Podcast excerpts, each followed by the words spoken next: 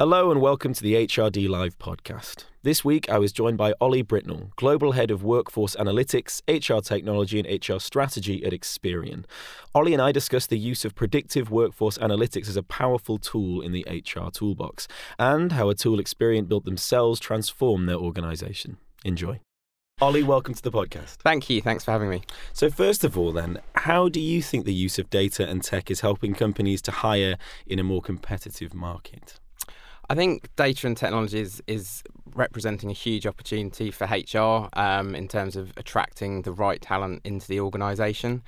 Um, I think the world of work at the moment is is changing at a huge pace. Um, therefore, the skills that are needed are transforming hugely. Mm-hmm. Therefore, tech in terms of identifying and getting the right talent in is is a huge um, opportunity, and also the whole analytics stuff enables organisations to be much more proactive in terms of what they're doing.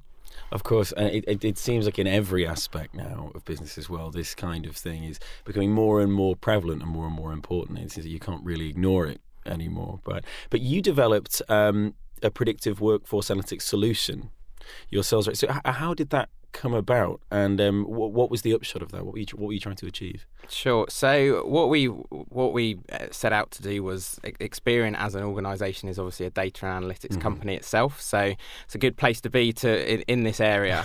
um, but what we what we had effectively was a business challenge in terms of attrition. So we were losing far more people than we wanted to. Our attrition rate was probably about four percent higher than what we wanted it to be. We estimated that that was probably costing us um, for every one percent, it was probably costing us about three million dollars um, in Thank terms you. of cost savings so significant impact. Yeah. Um, and therefore, clearly, that was impacting what the organisation was able to do from a growth and, and innovation perspective. So that kind of gave us the real business challenge um, to to kind of focus the analytics around. Um, and then what we did was work with our um, some of our data science colleagues within the organisation um, to actually build out a predictive model. Um, around who is going to leave the organisation and, and therefore take action from it. So, what was the experience like in putting that together? Was it something that you found fairly easy to achieve, were there a lot of challenges involved? I'd say lots of lots of challenges. Love to say it was it was dead straightforward, but no, lots lots of challenges. I think um, it was obviously the first time my, my team were, were looking to build a predictive model. Um, there's a lot of organisations out there who have sort of tried and, and, and done similar things, but what we what we really wanted to focus on was make sure that the outcome was very actionable. So right. what we've kind of seen with other organizations or other products kind of that are out there are that it might tell you who's going to leave but doesn't actually give you much insight in terms of how can you retain those individuals or, or, what can you actually do so we kind of set out with that objective to be really clear in terms of we wanted it we wanted our business partners and, and our wider business leaders to be able to actually have some levers to pull from mm. from the out, outset um, but what we what we did to actually build it was we we actually took the same methodology that we use for our credit risk scoring part of the organisation. So you may be familiar with some of the adverts that are on TV of the, the 999 credit score from Experian. Um, effectively taking that exact same methodology, but rather than saying you're going to default on your mortgage or, or your credit card through that score, you're going to leave the organisation. Um, and rather than financial wow. data going in, it's people data going into that model. So if you have a high score, you're more likely to leave the business.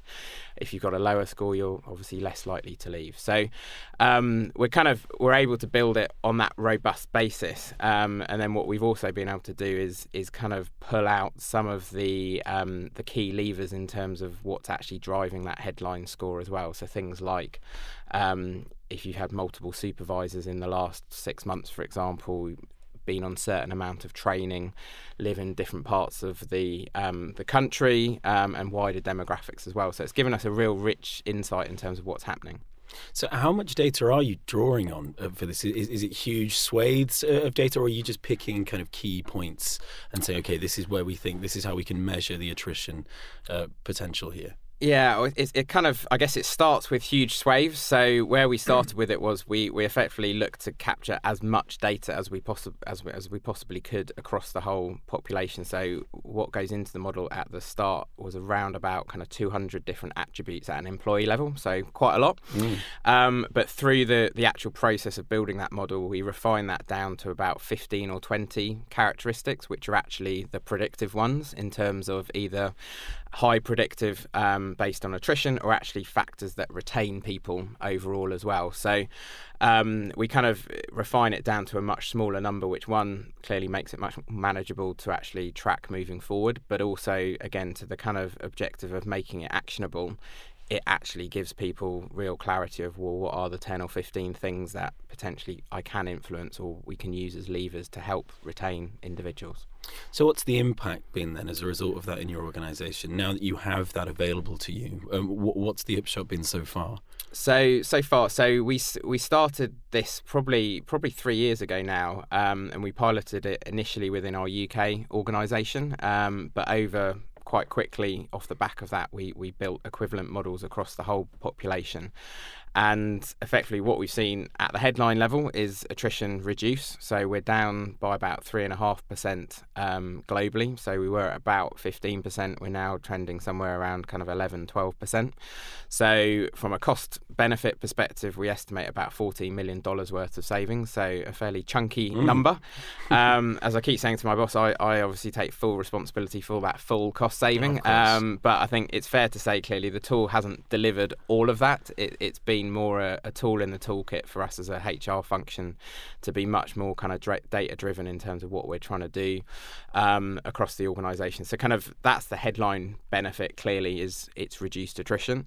Um, but what we've actually started to see is that it's we're, we're now using it as part of our wider kind of people processes as well. So we're sort of weaving it into things like diversity, for example. So that's a challenge for us as an organisation, particularly gender diversity at the senior level.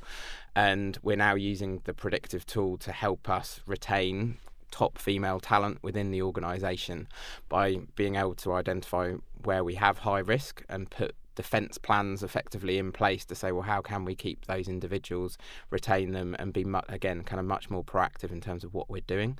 So we're start kind of starting to see how we're. It's not just an attrition predictive tool; it's actually a tool for us as a function to use in a number of different guises. So, and when you say you, you have these defences, I suppose, in place to try and keep people, retain them in the organisation. Is this something which is fairly ad hoc? You think for this individual, we can we can shape something here to keep them here, or or is it more uh, you have a general kind of response in something like D&I to, to keep people in place? Yeah, it's it is a little bit of kind of horses for courses in, in, in terms of it depends. Um, so, right. so in some instances, it could be a very tailored individual kind of retention plan.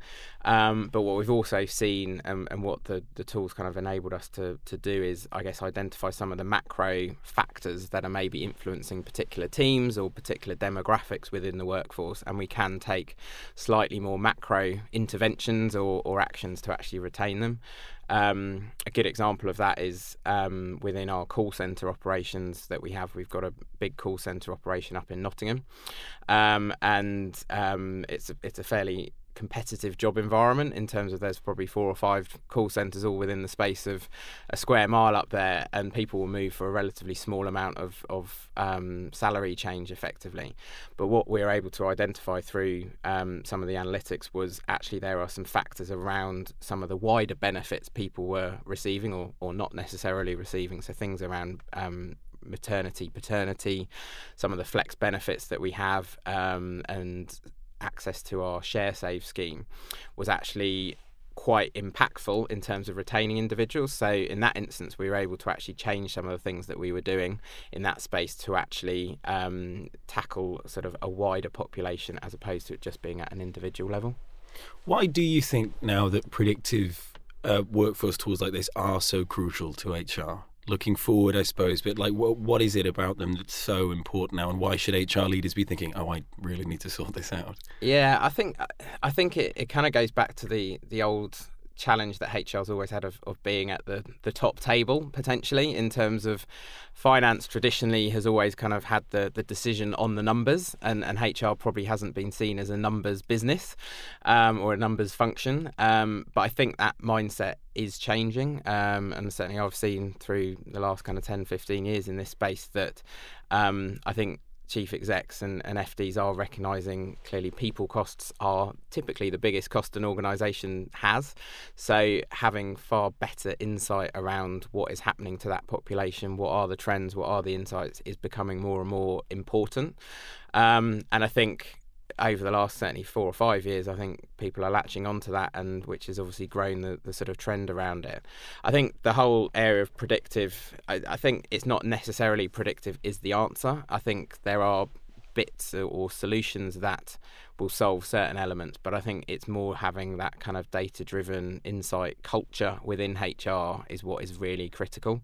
Um, and kind of HR business partners, HR directors seeing data and insight as a core part of the role as opposed to a kind of nice to have or mm. something that's off the side of their desk. A um, kind of strategic thing as well. It, it gives yeah. you stronger sway, I suppose, in making those decisions. Well, it does, exactly. Like even the, the, the example on the attrition side, like just simply being able to to quantify well one percent of attrition costs us three million dollars is is is, is a is a nice fact to be able to throw out there, mm. um, and it's probably quite a conservative number as well. But I think um, the more HR can kind of talk in that more commercial language, business driven uh, kind of data, um, I think one gives it credibility, but also enables the kind of real impact and, and, and, and outputs to actually drive bottom line results as opposed to being seen as a, a, a warm and fluffy function in, mm-hmm. in the organisation. It, it's actually helping drive real business impact.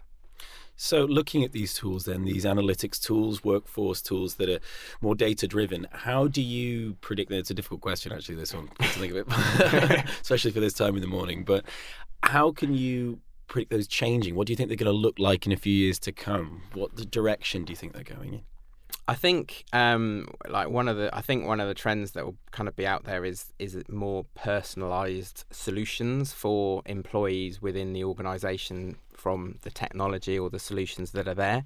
I think you only have to look at our, our kind of day to day life with iPhones and, and the like. Like all of the apps that are out there are, are being driven to personalize the service or mm. the hmm. consumer experience that we're having. Um, I think the workforce and employees are expecting that as well. So I think that that will drive effectively what organisations need to do or or the tools they need to have in place to enable um, them to retain the right talent and the right skills in the workforce. So, kind of tailoring learning content. Like I know one of the things that we're sort of trying to do, and, and a number of organisations clearly already are, but things like an, an almost next Netflix style of learning content, which is tailored around data that is driven from the employee around whether it's their performance review feedback, it's their development plan, um, the sentiment that they're feeling at that particular moment in time, using all of that data to create effectively what that persona is of that individual and therefore recommending potential learning development solutions that actually is tailored to to that particular individual and creating kind of playlists of content mm. which will enable them to, to to kind of have it at their disposal at a click of a button as opposed to probably where a lot of organizations are which is go on our learning library search type in what you're looking for and it'll come up with a long list of different media that you could potentially select. Um, so I think like that's a simple, well, a, a, kind of simple example of how I think this more personalised, tailored experience, driven from the data and insight that an organisation has, is going to be um, kind of the way people will start to move towards.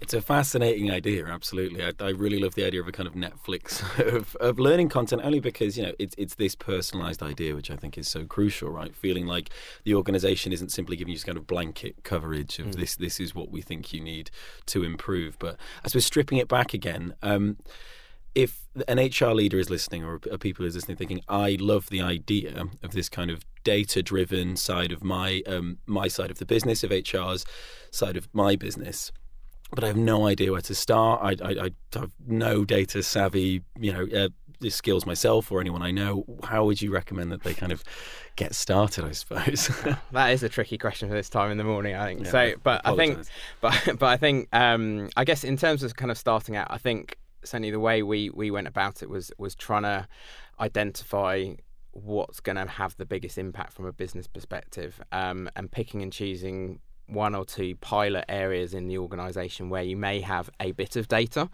um, to kind of do the proof of concept of saying, well, look, if we get this right, what's the art of the possible that we can kind of move towards? And like the predictive model was is, is a good one where we kind of initially started with a, a sales team in the UK bit of the business and, and built it out from there to, to now covering 17,000 people globally.